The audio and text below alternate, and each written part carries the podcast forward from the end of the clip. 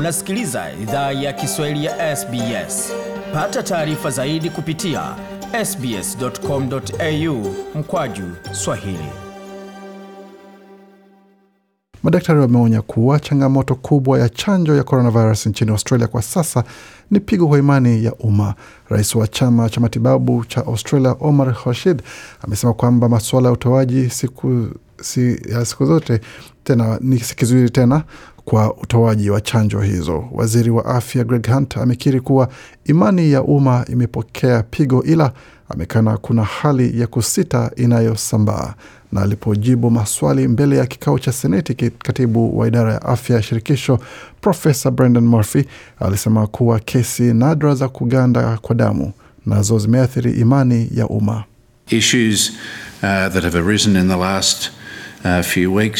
Nasema masuala ambayo yameibuka katika wiki chache zilizopita kwa imani na yanayohusu chanjo ya AstraZeneca na upungufu katika umma ni wazi hiyo imesababisha kusita kwa upokeaji wa chanjo na baadhi ya mageuzi kwa mradi, alisema Profesa Murphy. Na siku moja baada ya kuanza tena kwa safari kati ya Australia na New Zealand, mfanyakazi katika uwanja wa ndege wa Auckland amepatwa na virusi vya COVID-19. Mamlaka ya afya ya New Zealand wamesema kwamba mtu huyo anajitenga nyumbani na juhudi za kutafuta aliokutana nao zinaendelea. Alipozungumzia suala hilo, waziri mkuu wa New Zealand Jacinda Ardern amesema mtu huyo amechanjwa dhidi ya COVID-19 na hufanyiwa vipimo kila mara. Anasema ishara zote hapa zinaelekeza kwa mfanyakazi wa mpaka aliyefanya kazi katika mazingira ambako huwa katika ndege zinazowasafirisha watu katika maeneo ya hatari na kutoka sehemu zenye hatari kubwa. Hiyo ama huyo ni mtu ambaye amepata chanjo kamili katika mwanzo wa kampeni. Tulipofungua mipaka pande zote mbili, sote tulijua patakuwa kesi zinazoungwa na mipaka yetu. Tunakubali hiyo itakuwa sehemu ya safari yetu pamoja. Waziri wa afya wa shirikisho Greg Hunt amesema kwamba ana imani kuwa New Zealand imedhibiti hali hiyo na hakuna Mwaustralia ambaye amesafiri nchini mwake ambaye yuko hatarini. Na tukiendelea taarifa ambazo tumeandalia, rais wa China Xi Jinping amesema kwamba mfumo wa utawala wa kiulimwengu lazima ufanywe uwe na usawa na uadilifu zaidi, na kwamba kanuni zinazowekwa na nchi moja ama baadhi ya mataifa haziwezi kulazimishwa kufuatwa na wengine. Akizungumza kwenye jukwaa la BAO ambalo ni mbadala na jukwaa la kiuchumi la Davos na lililo maalum kwa mataifa ya Asia, rais huyo wa taifa ya pili kwa nguvu ulimwenguni amesema kwamba dunia inahitaji zaidi haki na sio utawala wa kundi ama nchi moja. Bwana Xi amewaambia washirika wa jukwaa hilo kwamba kujenga vizuizi na kulazimisha mgawanyiko kutawaumiza watu wote na kamwe hakufaidishi hata mmoja. Bila ya kulitaja taifa lolote kwa jina, Rais Xi amesema kwamba dunia ya sasa inapaswa kukataa kurejea kwenye zawa ama zama za vita baridi, huku akisema China itaendelea kupunguza orodha inayoita hasi kwa ajili ya uwekezaji wa kigeni. Na kwa miaka kadhaa sasa, waziri kivuli wa masuala ya ndani, uhamiaji na uraia wa chama cha Leba Christine Keneli amekuwa akiomba familia ya Tamil ya Biloela iachiwe huru kutoka kizuizini. Familia hiyo ya watu wanne imekuwa ndani ya kizuizi cha Christmas Island kwa zaidi ya siku elfu moja baada ya mahakama ya shirikisho kutoa hukumu kuwa jinsi serikali ilivyosimamia ombi la viza ya binti mchanga wa familia hiyo kutoka kitongoji cha kikanda cha Queensland ilinyimwa haki ya kiutaratibu. Bikenel ameeleza makala ya shirika la habari la ABC kwamba alipata fursa ya kuzungumza na familia hiyo moja kwa moja. Priya is uh, clearly lonely and depressed in detention. Even as we sat in the sterile visitors room in the detention center, it's clear she's an extrovert. She loves being around people. And during our visit, she spoke often of her desire to go home to my community in Bilo, as she called it. You know, she was involved there in local church groups. She volunteered at the local hospital. And, you know, she tells me she doesn't want anything from the government except just a chance to work and raise her family. Na, kama unavyosema hapo ni kwamba ni wazi Priya ana upweke na, na huzuni ndani ya kizuizi, hata wakati tulipokuwa kati, tukiketi ndani ya chumba cha wageni ndani ya kituo cha kizuizi. Ni wazi ni mtu mchangamfu, anapenda kuwa na watu, na tulimtembelea alizungumza mara nyingi kuhusu nia ya kwenda nyumbani na katika jamii yake ya Bilo kama alivyoita. Alikuwa mshiriki wa kanisa huko na alifanya kazi ya kujitolea katika hospitali ya huko. Pia ameniambia hataki chochote kutoka kwa serikali, ila anataka fursa ya kufanya kazi na kulea familia yake. Bikineli hapo akizungumzia suala zima la familia hiyo ya wakimbizi. Na rais wa Kenya Uhuru Kenyatta anatarajiwa wiki hii kuunda jopo la uteuzi la makamishna wanne wa tume ya uchaguzi IEBC kujaza nafasi za makamishna wanne waliojiuzulu baada ya uchaguzi mkuu wa mwaka elfu mbili na kumi na saba. Tume ya uchaguzi ya IEBC hivi sasa ina makamishna watatu pekee. Ripoti ya BBI inapendekeza haja ya kuwa na makamishna wapya kwa tume hiyo kabla ya uchaguzi mkuu wa mwaka elfu mbili na ishirini na mbili. Makamishna waliojiuzulu katika tume hiyo ni Daktari Roselyn Akombe, Conin Katha Maina ambaye alikuwa naibu mwenyekiti, Daktari Paul Kibiwot Kurgat na Margaret Machanya kwa kile walichokidai kuwa ni kuingiliwa kwa tume hiyo na watu kutoka nje wa kuishinikiza maamuzi. Hii ni kufuatia uchaguzi mkuu wa mwaka 2017 ambao ulibatilishwa na mahakama ya juu nchini Kenya.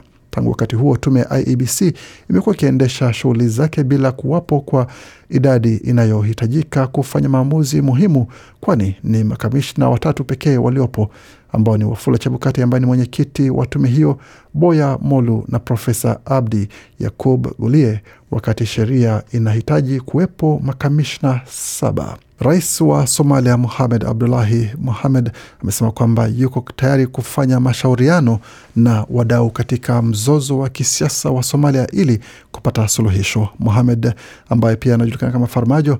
Aliyefahamika kwa jina hilo alitoa tangazo hilo Jumapili usiku wakati wa ziara ya kushtukiza mjini Kinshasa, mji mkuu wa Jamhuri ya Kidemokrasia ya Kongo, ambapo alikutana na Rais Felix Tshisekedi, mwenyekiti wa sasa wa Umoja wa Afrika ama AU kwa ufupi. Kupitia wizara yake ya mambo ya nje, Bwana Farmajo alisema kwamba serikali ya shirikisho ya Somalia inaokaribisha Umoja wa Afrika kuwezesha mazungumzo hayo. Na katika taarifa zingine, seneta huru wa mwanajeshi na mwanajeshi wa zamani Jaki Lambi amesema kwamba amekemea hatua za kwanza za tume ya kifalme kwa vifo vya kujiua vya wanajeshi wastaafu. Senata Lambi amemkosoa vikali waziri mkuu kwa kumteua Darren Chester kuwa waziri wa masuala ya wanajeshi wastaafu na kumpa fursa ya kusimamia ushauriano kwa masharti ya marejeo.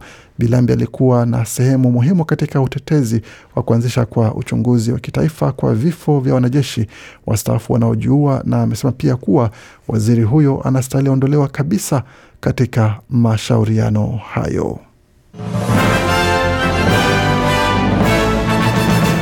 Tukiangazia taarifa za kimichezo kwa sasa, tukianzia katika ulimwengu wa michezo ambapo wachezaji pamoja na walimu kwa pamoja na mashabiki wa soka ma mpira wa miguu ukipenda wamekemea kwa sauti moja uwepo ama wazo la kuanzisha ligi ya Super League ama ligi kubwa maalum ya kipekee kule Ulaya ambapo baadhi ya, ma, ya, ya vilabu vikiwemo vimejitenga kutoka Uhispania ambapo Real Madrid ikisimamiwa na mkurugenzi wake na mwenyekiti wao Florentino Perez amesema kwamba itakuwa ni fursa ya kuweza kuwa na hali ya kipekee katika soka.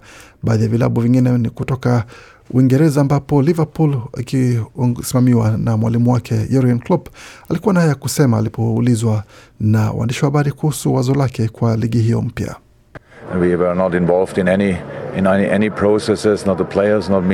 Bwana Klopp anasema hapo kwamba hatukuhusika katika mchakato wowote, si mimi wala wachezaji wangu, hatujui chochote kuhusu hili. Hali ni kwamba wanafanya hivyo na tunasubiri maendeleo yatakayotokea, kwa sababu tunapanga kucheza na West kwa sasa katika kingine, na bila shaka ningependa kuona West Ham wakicheza katika ligi ya klabu bingwa barani Ulaya, lakini bila shaka hata kama ni mapenzi yangu ningependa kuona wakicheza pale, lakini sipendi kwa sababu nataka sisi ndio tucheze, iwepo tutapata fursa ya kucheza katika mchezo huo. Katika mchezo wa vikapu, kwa mara nyingine mfululizo, mchezaji na nyota wa Sydney Kings anaondoka katika ligi ya NBA la kitaifa na kuelekea katika ligi ya NBA kule Marekani, ambapo ataweza kuendeleza kazi yake. Didi Lozada amepata ruhusa ya kuweza kusafiri kwenda Marekani, ambapo atajiandaa kushiriki katika michuano kati ya NBA katika timu ya New Orleans Pelicans ambapo amekuwa ni mchezaji ambaye alichaguliwa katika nafasi ya 35 kuweza kushiriki hapo katika mchezo huo ambao Mbrazili huyo alicheza katika ligi ya NBL hapa na sasa anaelekea kule kushiriki Marekani katika mchezo huo.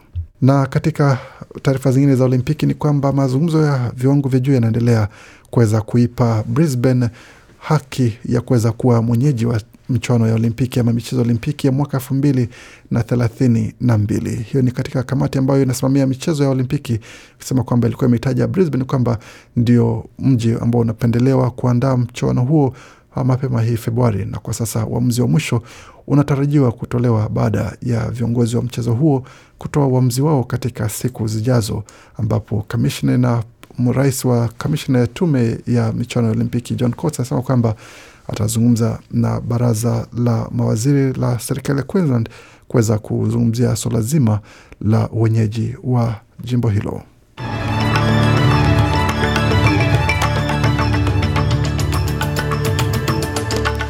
Kabla tumaliza makala yale, tuangalie hali ilivyo katika utabiri wa hali ya hewa mjini Sydney kwa sasa, ikiwa ni nyuzi joto ni 19, Melbourne zikiwa ni 10.9, Brisbane 22.4, Perth 23.3, Adelaide 14.5, Hobart 7.7, Canberra 13.8, Darwin kwa sasa ni 31 na nukta mbili hapo, ikiwa ni kwa upande wa nyuzi joto. Na kutazama katika swala za sarafu kwa sasa ni kuhusiana na swala zima, hali ikiwa ni vipi katika upande wa dola. Hapo tukiangalia kwa sasa ni kwamba dola moja Marekani sawa na dola moja senti 29 za Australia, wakati dola moja Australia ikiwa ni sawa na shilingi 83 na senti 20 za Kenya, wakati dola moja Australia ni sawa na shilingi 1794 za Tanzania, dola moja Australia ikiwa ni sawa na shilingi 2800 za Uganda, na dola moja Australia ni sawa na shilingi ama faranga 750 za Rwanda, wakati faranga 1500 za Burundi ni sawia na dola moja ya Australia na faranga 1533 za Jamhuri ya Kidemokrasia ya Kongo ni sawa na dola moja ya Australia. Kufikia punde mwisho taarifa habari ambayo tumeandalia. Bakia nasi kwa makala mengine manakujia muda usio mrefu.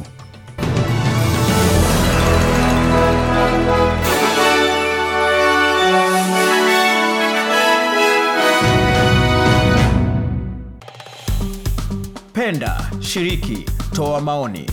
Fuatilia idhaa ya Kiswahili ya SBS kwenye Facebook.